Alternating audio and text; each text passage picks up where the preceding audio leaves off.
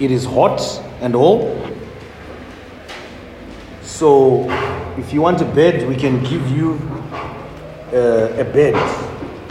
Uh, we can allow you to go home to, to sleep uh, because we are here to learn uh, together.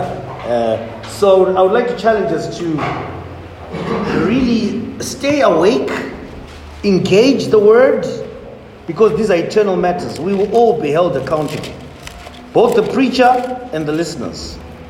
So, if I, as the preacher, do not warn you, I'm doing you an injustice. Uh, so, keep awake. You will rest later. Sleep uh, shall come. You get to rest. So, pay attention to the word of God because this is important. Luke chapter 14. Luke chapter 14, I'll read from verse 25 to 33. We're taking a break from our exposition through First Timothy to uh, really see what the Word of God says about forsaking all to follow Christ and to really shore up uh, as to whether we are actually following Christ, whether we're still on this path those who have professed to be in Christ. This is the word of God. I would like to ask you to stand up uh, so that we stand before the word of God as it is being read uh, in, in, in, in reverence, really. And take it as it comes to you. I'll read from the English Standard Version. Now, great crowds accompanied him and he turned and said to them, If anyone comes to me and does not hate his own father and mother and wife and children and brothers and sisters, yes, and even his own life, he cannot be my disciple. Whoever does not bear his own cross and come after me cannot be my disciple. For which of you, desiring to build a tower, does not first sit down and count the cost whether he has enough to complete it. Otherwise, when he has laid a foundation and is not able to finish, all who see it begin to mock him, saying, This man began to build and was not able to finish. Or what king going out to encounter another king in war will not sit down first and deliberate whether he's able with 10,000 to meet him who comes against him with 20,000? And if not, while the other is yet a great way off, he sends a delegation and asks for terms of peace. So, therefore, anyone of you who does not renounce all that he has cannot be my disciple. Please be seated as I open in prayer. This is the word of God. Heavenly Father, we once again come in, in anticipation of a very difficult text. And we ask that you would enable us by your power to really understand and grasp what is happening. We pray that today will be the day of salvation for anyone in here who doesn't know you as they hear the truth of God's word expounded, as they hear the gospel being preached, may they come to the saving knowledge of the Lord Jesus Christ. May you usher them into the kingdom of your Son. Lord, we ask that you would enable us to be attentive as we seek to be fed with this spiritual food that we would want to now devour. Pray that you'd help the Christians count the cost as well. That those who have slackened on their journey, on their pilgrimage, will be brought back to fellowship, to run the race with endurance, the race that is set before them. Looking to Jesus, the author and perfecter of our faith. We pray that you would enable me to articulate this word as clearly as possible. Only that May I preach only that which has been um, spelt out in the Word. Because we pray in Jesus' name. Amen. It does not matter which denomination you cast your eyes upon. The fact is that we live in a day and age where many think that they are Christians. Many think that they are following Christ, and many think that they have entered the narrow gate. And this is why Christ in chapter 13 says, uh, 13 verse 24 of Luke says, strive to enter the narrow gate. In other words, we must be earnestly, prayerfully, and thoughtfully ensuring that we have entered the narrow gate. And in your heart of hearts, only you know. Only you know whether you're truly following Christ. I don't want you to think about anyone else in this room. But today I want you to think about yourself and interact with the scriptures and see where you are. Really gauge where you are. And if you find yourself falling short, run to Christ. The title of my sermon is Have You Forsaken All to Follow Christ? And the three basic points that I want us to look at is the costs to family and self from verse 25 to 27 and we will we will look secondly at the consideration of what's at stake from verse 28 to 30 and lastly the consequences of not considering what is at stake. We read firstly to the cost to family and self. From verse 20, 25 to 27, the Bible says, Now great crowds accompanied him. And he turned and said to them, If anyone comes to me and does not hate his own father and mother and wife and children and brothers and sisters, yes, and even his own life, he cannot be my disciple. Whoever does not bear his own cross and come after me cannot be my disciple. Never has a man gained so much popularity. On his way to Jerusalem to the cross, the Lord Jesus Christ was gathering a crowd among, uh, um, well, a crowd around him. He was like a magnet because people wanted to understand who this person is. Why is he preaching the way he's preaching? Why is he healing people the way he's healing? And I want you to picture a mega church where hundreds upon hundreds of people who are filling auditoriums upon auditoriums, who are taught self help teachings.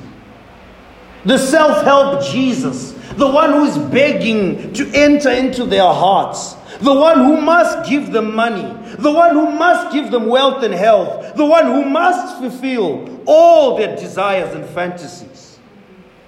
This was the great crowd who were excited about Jesus. They were following him. They, they wanted to hear what this man was about. The people were astonished. He had gained for himself massive popularity because of his, the parables that he taught. He, he spoke about the kingdom, something that they had uh, really envisioned but had not thought of because of the prophets.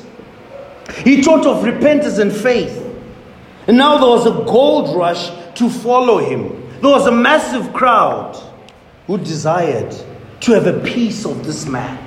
This is Jesus. Everyone thinks they're following Jesus. Everyone says they are following Jesus. You go out there, you are most likely to hit a convert. And Jesus turned to them and made an emphatic statement that was almost unbelievable. He said to them, If anyone in a day of easy believism, in a day of easy churchmanship, In a day where the path is wide to enter the kingdom of heaven, where anyone is admitted into church membership willy nilly, when anyone, where anyone is quickly pronounced a Christian, Jesus turned to these people and said, If anyone, you who say you want to follow me, are you serious about what you're doing? Do you know what you're doing? So as to stop them in their tracks, tracks, he said, if anyone is to come after me, if anyone is to follow me, and does not hate his own father and mother and wife and children and brothers and sisters, yes, and even his own life, he cannot be my disciple.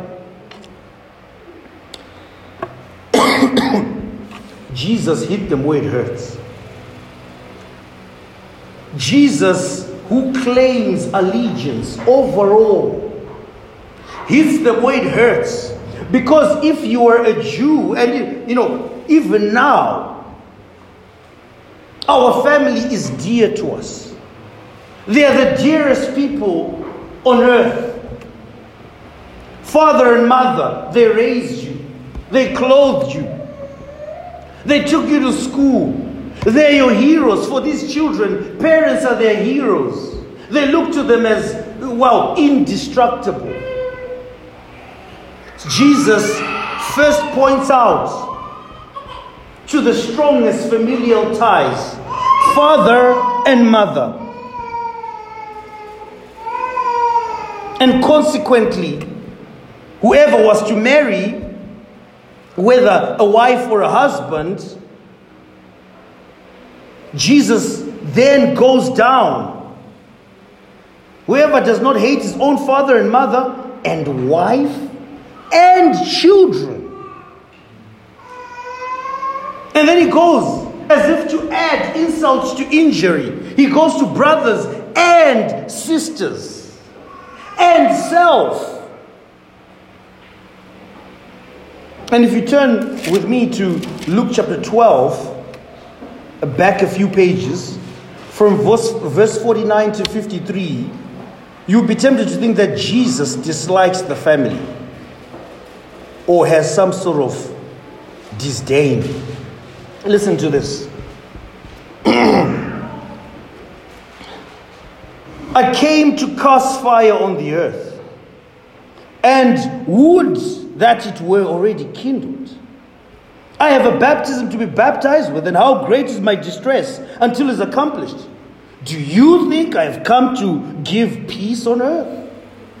No, I tell you, but rather division. For from now on, in one house, there will be five divided three against two, and two against three.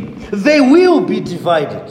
Father against son and son against father, mother against daughter, and daughter against mother, mother in law against her daughter in law, and daughter in law against her mother in law. Jesus is making the point that the gospel brings a sword. The true gospel, when preached, when received, when accepted, and has affected the soul, brings division because one would have been converted in the midst of unconverted people. And so, what happens is naturally your affections will be antagonistic against one another. When conversion comes to a household, it doesn't matter how much peace or professed peace is, is in that household. When conversion comes, there will be division. Because one has been changed and transformed by the gospel. One is now a new creation in Christ. And so there's bound to be friction and disagreement when your parents tell you that you need to go and see the Ngangas. You need to go and perform rituals. You need to go and do this and that. That is against God's word. Simply put, Jesus was saying, when put to a scale, our allegiance to Christ must outweigh everything. He's not saying hate your family because that would go against texts like the fifth commandment honor your, your, your father and mother. But what he's saying is that where it be that we would put it on a scale to say, you who call yourself a Christian, if we're to put your love for your family and Christ on a scale, what would be the result? Where would the weight swing to? That's, that, that's really what Jesus is saying. He's saying the way to follow me is hard. He's saying that the way to follow me is not easy. It will cost you everything. Everything. If you really are in Christ, if you have really left the world, then this should be the picture that we are seeing, or you are seeing in Christ. Well, you may turn to me and say, Well, Pastor, that's easy. I, I, I love Jesus more than anything in my life.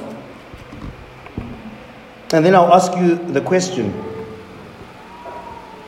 Would you do your mother's errands or attend prayer meeting? Put on a scale. There's prayer meeting, six o'clock, there's mother's errands. okay, let's go to this question. Would you go evangelizing as opposed to attending your blood brother's graduation? Your blood brother has spent four years at university burning the midnight candle. And here there's a prayer meeting, there's, there's evangelism. We're going out to fish for souls. And, and, and they are the scales. Say, oh, that's a bit extreme. Would you skip work for the gathering of the Lord's day? Or rather, what people normally do nowadays is skip the Lord's day for work. Uh, the Hebrews 10:25 says, not neglecting to meet together as is the habit of some, but encouraging one another, and all the more as you see the day drawing near. So it's in the small things that we see whether one is truly following Christ, because narrow is the way and it's hard. it will cost you everything. People who idolize their families, dear more than anything, even in Christian circles. We have somehow been duped into thinking that family is everything. they tell you family is everything. You get all these people who are posting online and giving you uh, tips. Family is everything. Not according to Christ. Christ is saying, I am everything. You follow me. If you are going to follow me, I need allegiance. I want allegiance from you. Just in case you thought I was very extreme, let's have a scriptural example. Luke 9. So interesting that in the same sort of context, Jesus is dealing with discipleship. Luke 9, verse 59 to 62. And it's interesting how people always give excuses, right, to following Christ. Listen to this. To another, he said, Follow me. but he said, Lord, let me go. Uh, uh, let me first go and bury my father.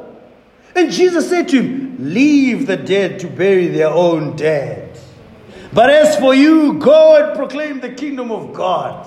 that is more extreme than my examples. my feeble, useless examples. Your father is dead. He says, Follow me. Oh no, I want to go and bury my father. Ah. Jesus is saying, let the dead go and bury them. He saying, it doesn't matter. That's what he's saying. What you're worried about, what you're prioritizing, doesn't matter. What matters is me. Yet, verse 61 Yet another said, I will follow you, Lord, but let me first say farewell to those at my home. Excuses. Huh? I know. I will follow Christ, but you know, uh, let me go and say goodbye to my family members because you know I'm going to the mission field. Listen to what Jesus says. No one who puts his hand to the plow and looks back is fit for the kingdom of God. Providentially, you, you would be interested to, to, to, to see this in the text. That right above your text, chapter 14, and I'll read from verse 18. This really was the parable of the great banquet. But they all alike began to make excuses. The first said to him, I have bought a field and, I must go out and see it. Please have me excused. Doesn't that paint a picture of really who we are as Christians? Oh, brother, life is tough in Zimbabwe. Oh. There's nothing new under the sun. You're not the first one. You're not the first one. Let's carry on. I've bought a field and I must go and see it. Please have me excused. And another said, So they were invited. They were invited. Come to the great banquet. Come, come and feast. Let's have let, us have a Bible study. Let's have preaching. Let, let's have prayer meeting. Let's have fellowship. Let's talk about God. And one is saying, No, no, I have a field. So, in other words, their priority is commerce and industry and not God. This is serious stuff. This is serious stuff. Verse 19, and another said, I've bought five yoke of oxen. Industry again, money, the, the pride of life, wealth, amassing wealth. I've bought five yoke of oxen and I, and I go to examine them. Please have me excused. Another said, I have a married wife. Listen, even marriage can be an excuse to following Christ. Uh, and, and, and, you know, not to really attack anyone, but as I have observed as a Christian over the years, many single young people are zealous for the Lord until they get married.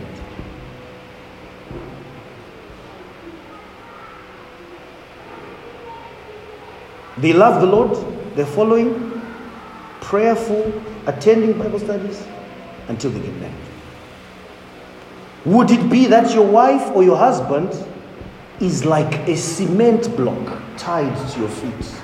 You cannot serve Jesus because you've got a demanding, nagging spouse. And you yourself have been captivated into that. I've I married a wife and therefore I cannot come. So the servant came and reported these things to his master. Then the master of the house became angry and said to his servants, Go out quickly to the streets and the la- and lanes of the city and bring in the poor, the crippled, and the blind and the lame. All those who did not deserve to be in the kingdom were brought in because the invitation was extended and there were people who prioritized the world.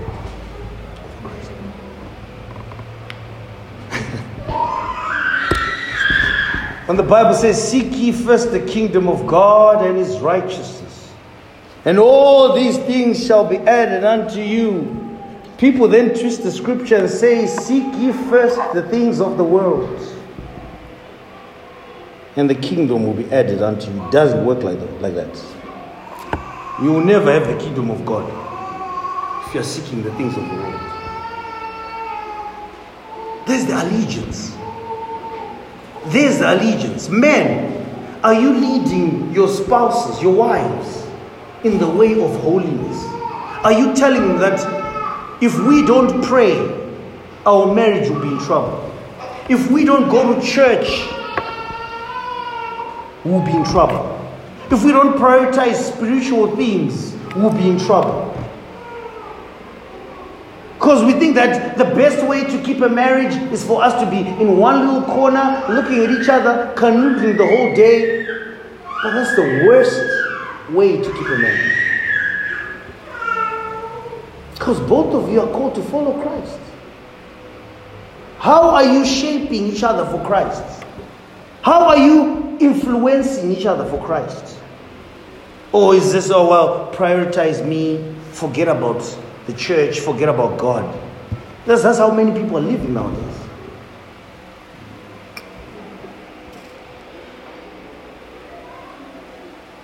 I'll just read verse 27 for the sake of exposition, but I think it's very clear. Whoever does not bear his own cross and come after me cannot be my disciple. Whenever people in the ancient world saw a person carrying a cross, they knew that he was going to die and never come back. Do the people that see you living out your life, do, do they see that you are dead? Dead to sin and alive to Christ? Do they see that this man is sold out for the gospel? This woman is sold out for the gospel. This woman is following Christ so much so that nothing else matters to her in life. That, whenever people come to you, they see you so focused, so fixated on Christ, that everything about you is about Christ. Christ, uh, my sister, let's do this. No, today I'm spending time in the Word. I'm sorry. I'm sorry. Oh, eh, you know, there's a family function. We're all oh, going to Waterworld or whatever. I don't mean to be over pious, but I have the Lord's day to prepare for. Oh, your boss calls you on a Sunday. Come, come to work. Listen, brother man, I value the work that you've given me the way you're presiding over me. And I love you, but I'm willing to lose this job if I'm demanded to work on the Lord's day. Cost of. Are you willing to be destitute for Christ? To give up eating chicken and rice just so you can be following Christ? If any man is to follow me, he must hate his father and mother. I haven't even expounded on that. So many things to say, but we'll spend the whole day here. We can even have a conversation after, afterwards, later. Carrying a cross in front of your family members when you are pushed in a corner, people are doing rituals, they're burning stuff. Can you stand up and say, No, I'm leaving? I'm taking my family. We're not part of this nonsense. We're going. Or maybe you're just afraid that, oh, well, I'm just trying to maintain relations with family. and you're compromised. You're compromised. Can't even stand up to your dad, or your mother, or your brother, about it. Your, your brother says, let's go and sin. Let's go and drink. Maybe you, you haven't drunk in a while. You're not supposed to be drinking. You go, you drink, and you fall into sin. Let's go out to party. And you know that it's not really wise for me to be going out. It's not really, uh, you know, it's not legalism. It's true. It's not wise for me to be going out to where people get drunk and fornicate. Really. Some of the friends that we keep, they don't keep us on, on the straight and narrow. It's sin, debauchery, unholiness, blasphemers of God. Why should you hang out with someone who blasphemes God? Why? Or someone who just down talks God all the time? Even if you love them, even if they you grew up together. Here's the application.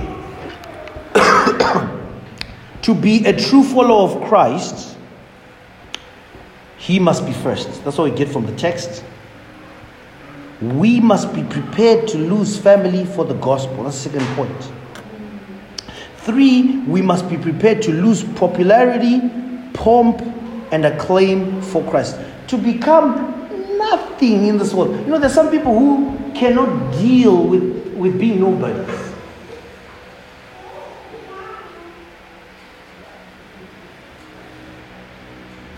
But if you want to be on the path of the straight and narrow, you must be nobody for Christ.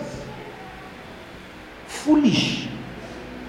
Someone who people like, ah, this guy is useless. I gotta hang out with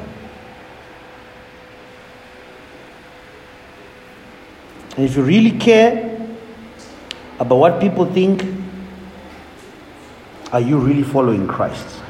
Let's move on. The considering of, of what at stake.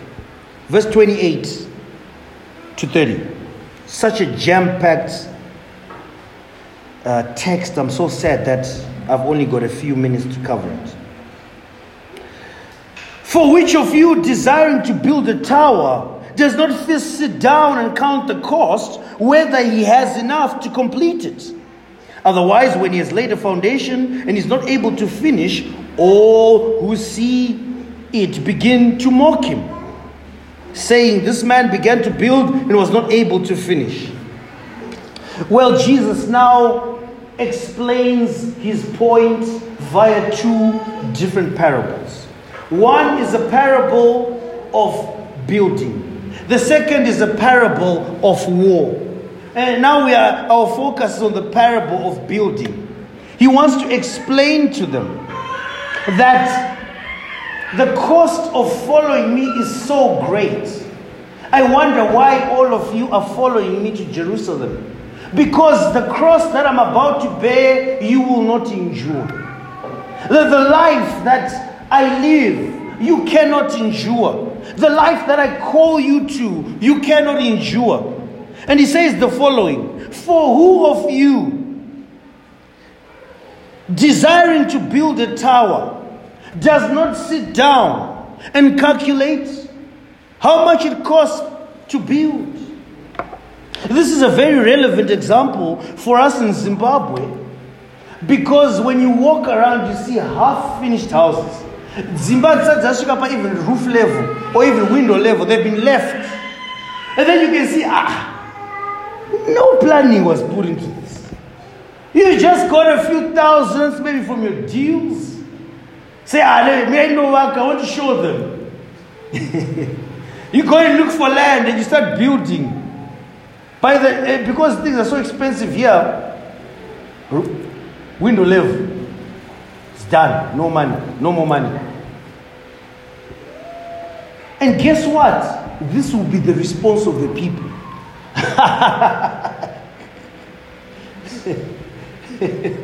that is the response. And so it is with the Christian life. That those who are on the path to righteousness, on the narrow path, who have been saved by grace, or who at least profess to have been saved by grace, who of you sat down after you were saved by grace to say, hmm, what is required of me? what does it mean to be a Christian? What does it mean to live a life set apart for God? What does it, what does it mean? It will mean that I need to leave my way of life. I need to leave this hip hop stuff. I need to leave partying and clubbing. I need, I, I, I need to leave some of my friends. Because the narrow, the path is narrow and the life is hard. It's a life of self denial, a life of carrying your cross. It is not about pomp and popular, pop, popularity. All these false prosperity preachers are painting a wrong picture of Christ Because even in this text, it says, foxes have no hole, have holes, birds have nests, but the Son of Man has no way to lay his head. And they'll tell you, come to Christ so that you get a mansion. Nonsense. Nonsense. It's man centered. Every week it's about you. Every week. The other day I was going to the loo and one of the people was, was, was, was, was, was praying there. She was like, I ah, know. Hey, bless our businesses, our families. I'm saying, have you run out of things to pray for? Pray for the kingdom. Pray for the expansion of God's kingdom. Hey, your families will be blessed. Eh? No, that's not following. That is not Christianity. That is not That is not following Christ. Because the moment hardship hits, if you want to see how fake charismaticism is, I'm sure all of you have got Pentecostal friends. When hardship hits, just look at the way they respond. Because God has got a way of humbling all these people. He's got a way of doing it. Even if when they think that, oh, they're high and mighty, they're claiming, you will be humbled. Narrow is the way that leads to life. Who of you, desiring to build a tower, does not first sit down and count the cost, whether he has enough to complete it? Otherwise, when he has laid a foundation and is not able to finish it, all who see it begin to mock him. There are people who started off well in the Christian church. They came, they got baptized. I'm a Christian, I'm a believer. Everyone believed. They got baptized, they got admitted into church membership. After church membership, started jamming. Ah, what's happening? No commitment, prayer meetings, nothing. Membership meetings, nothing. Commitment to the local church, nothing. You disappear unannounced. You're not committed. You're not showing forth fruit. All we see is sin.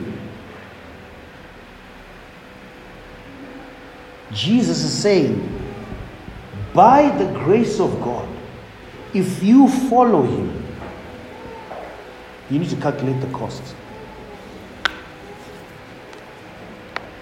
If you know that you are not a Christian and you're just pretending, it's better just to give your life to the Lord. Say, guys, in India, I was not a Christian. I was, I thought I was convict, but I was a false convict. Lord, save me so that I can follow you on the straight and narrow, on the hard path.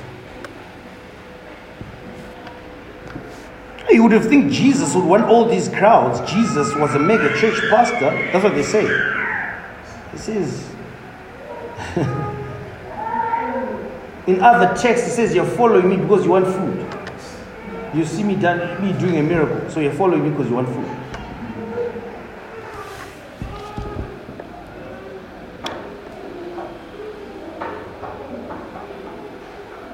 Listen to J.C. Ryle. It costs something to be a Christian, to be a true Christian. Let that never be forgotten. To be a mere normal, to be a mere nominal Christian and to go to God to, and to go to church is cheap and easy work. But to hear Christ's voice, to follow Christ, and believe in Christ, and confess Christ requires much self. Dear friends, are you following Christ? This is my question with all the love in the world this morning. For me to you, are you following Christ? Are you one of these who were part of this crowd as he was going to the cross? Or you're just, you know, I'm just going around with the flow. Anyway, this church stuff, I want to try my luck. Let's see what happens. Maybe God can hear me. There are people who do that, right? Come to church for a few months. Later you hear, ah, you know what? God disappointed me. I no longer God, I no longer believe in God anymore. Oh. Ah, no, you know, I lost a relative, so I'm, I'm, I'm struggling with God. You know, those type of things. I don't want to, you know, ah, Christianity, you know, they start changing. Oh, okay. And now I've seen who you really are. Thank you for coming out. They, they don't know text like this. but if any man follows, you must calculate the cost. That are you willing to forsake and skip a job praiser show for the sake of Christ? Are you willing to meditate on the scriptures whilst others are playing football or watching football? Are you willing to go evangelizing somewhere where people are hostile? This is what is the state. Are you willing to be embarrassed for Christ? To go back to your old schoolmates and say, Thus says the Lord.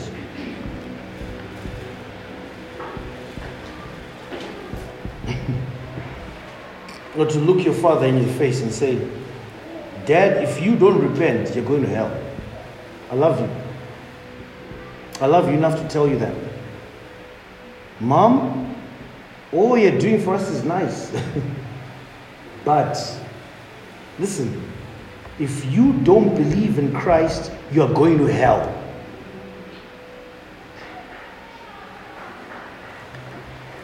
Risk popularity. Let's look at the consequences of not considering what's at stake, which is really the same, uh, you know, it's one coin with two sides. The consequences of not considering what's at stake. The Word of God concludes from verse 31 to 33. What king going out to encounter another king in war will not sit down first and deliberate whether he is able with 10,000 to meet him who comes against him with 20,000. And if not, while the other is yet a great, great way off, he sends a delegation and asks for terms of peace. So, therefore, any one of you who does not renounce all that he has cannot be my disciple. If you, if, hear this, if there's something in your life that you're not willing to lose, it's an idol for Christ. If there's anything, it can be anything, it can be anything that you deem good. If you're not willing to lose it all for Christ, it's an idol. You need to forsake it and follow Christ. And Jesus now uses a second example of war.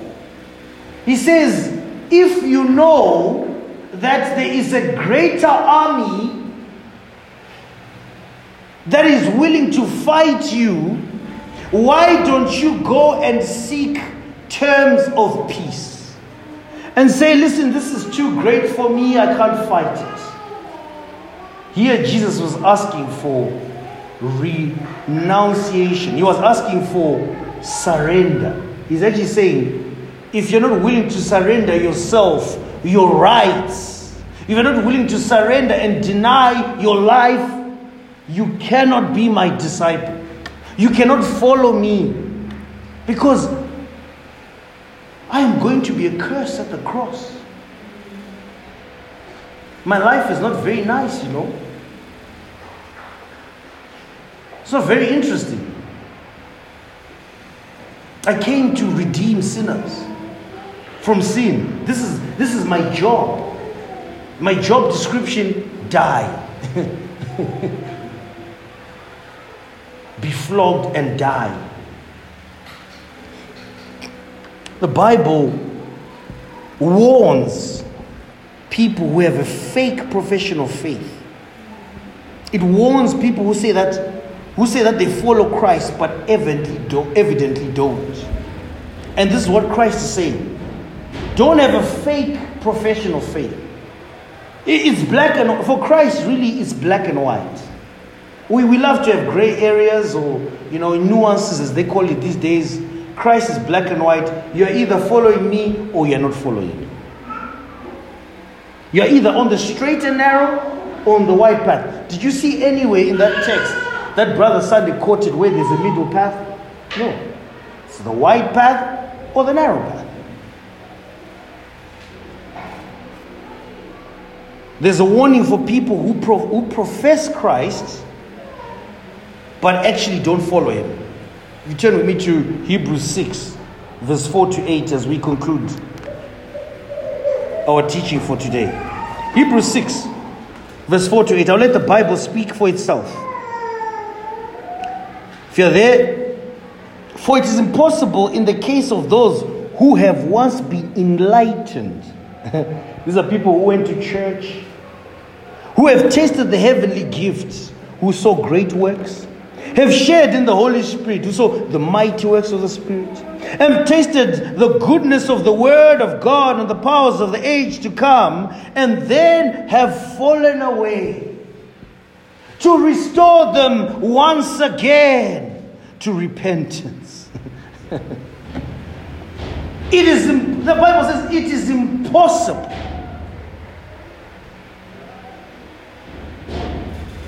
to restore one who has professed to be a Christian, who has sat in pews, who has listened to the word, who has partook of these oracles, and then fallen away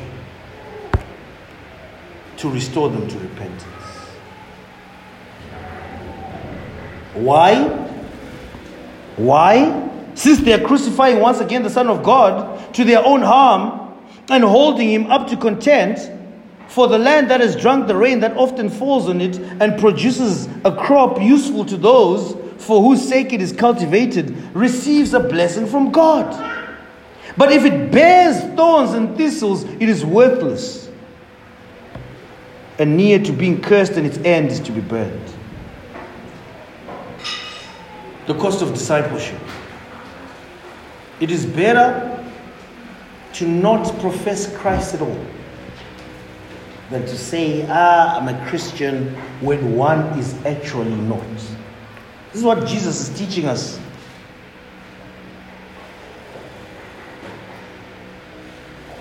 And that is why few are on the path. Let me close. Any man, any man who doesn't abandon his all hope in himself and his work and trust in Christ cannot be Christ's disciple.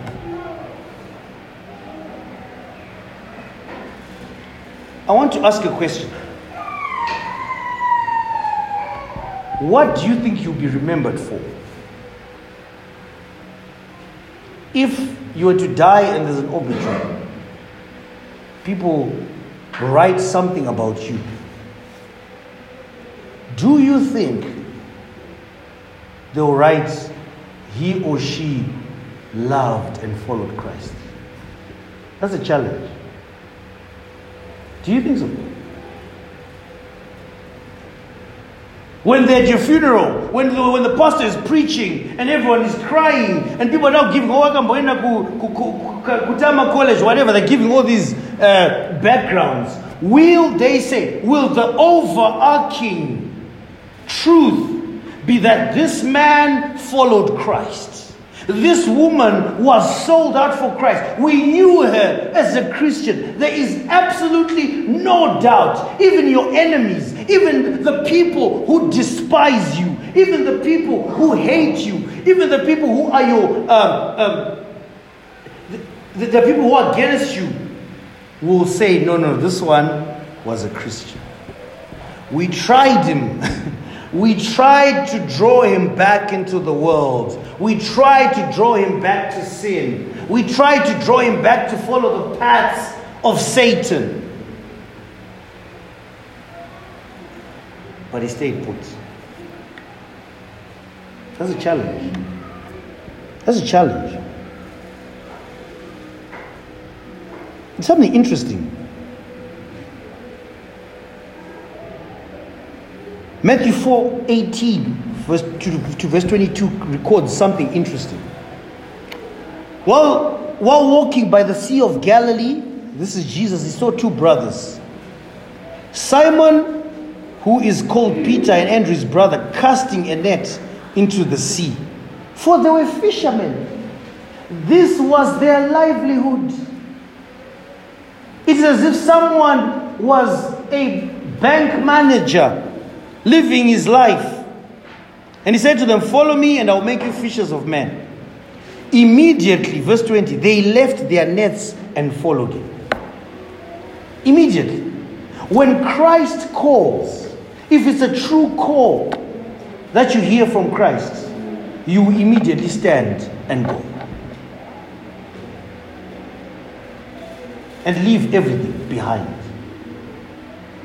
All the life that you knew, all the friends that you knew, everything. For the sake of Christ, it must be abandoned. So that I have a clearer view of my Savior, a clearer path that I'm following, and I'm on my way to Zion, even though there be thorns and thistles. And if you're a Christian and you know you aren't truly following Christ, run to Him. Run to Him. There's forgiveness. Surrender. It's all part of the process. Humility. I have not been following Christ the way I should. I surrender. Follow. He will lift you up. Whoever humbles himself will be exalted, and whoever exalts himself will be humbled. It's a parable. Luke chapter 18. Do not delay. Even whilst others are fellowshipping, you know, outside or even later on, even during the week, let this be on your mind to say, every day I wake up, am I really following Christ? Even if I'm going to school, I'm going to work, I'm going wherever I'm going, is everything that I'm doing to Christ? If you're not a Christian and you're just part of the crowds that gathered amongst, that, that accompanied Jesus, you have heard the requirements of following Christ. It's not so much that Christ has said, the door is shut, you can't come. He's saying, if anyone is to follow me, he must hate his father and mother. There must be a clear distinction between one who is now in Christ and one who was not in Christ. The old you should be different from the old, the new you. You've heard the requirements. You either follow Christ or you fall back. Because narrow is the way that leads to life, and few are roads. Let's pray. Oh, Father in heaven, what a gracious God you are. We thank you for your love for us. We are undeserving sinners who are beneficiaries of your grace. While on others thou art calling, do not pass me by. Oh Lord, we want to ask that even as you continue to give us days to live, may we not see those days as license to be comfortable in disobedience and sin, but to be really commit ourselves to you and run the race with endurance that is set before us, looking to Jesus, the author and perfecter of our faith. And oh Lord, we're so grateful that you have shown us this path, that we can now follow you, denouncing and renouncing all who we are for the sake of Christ. We pray all these things in His name. Amen.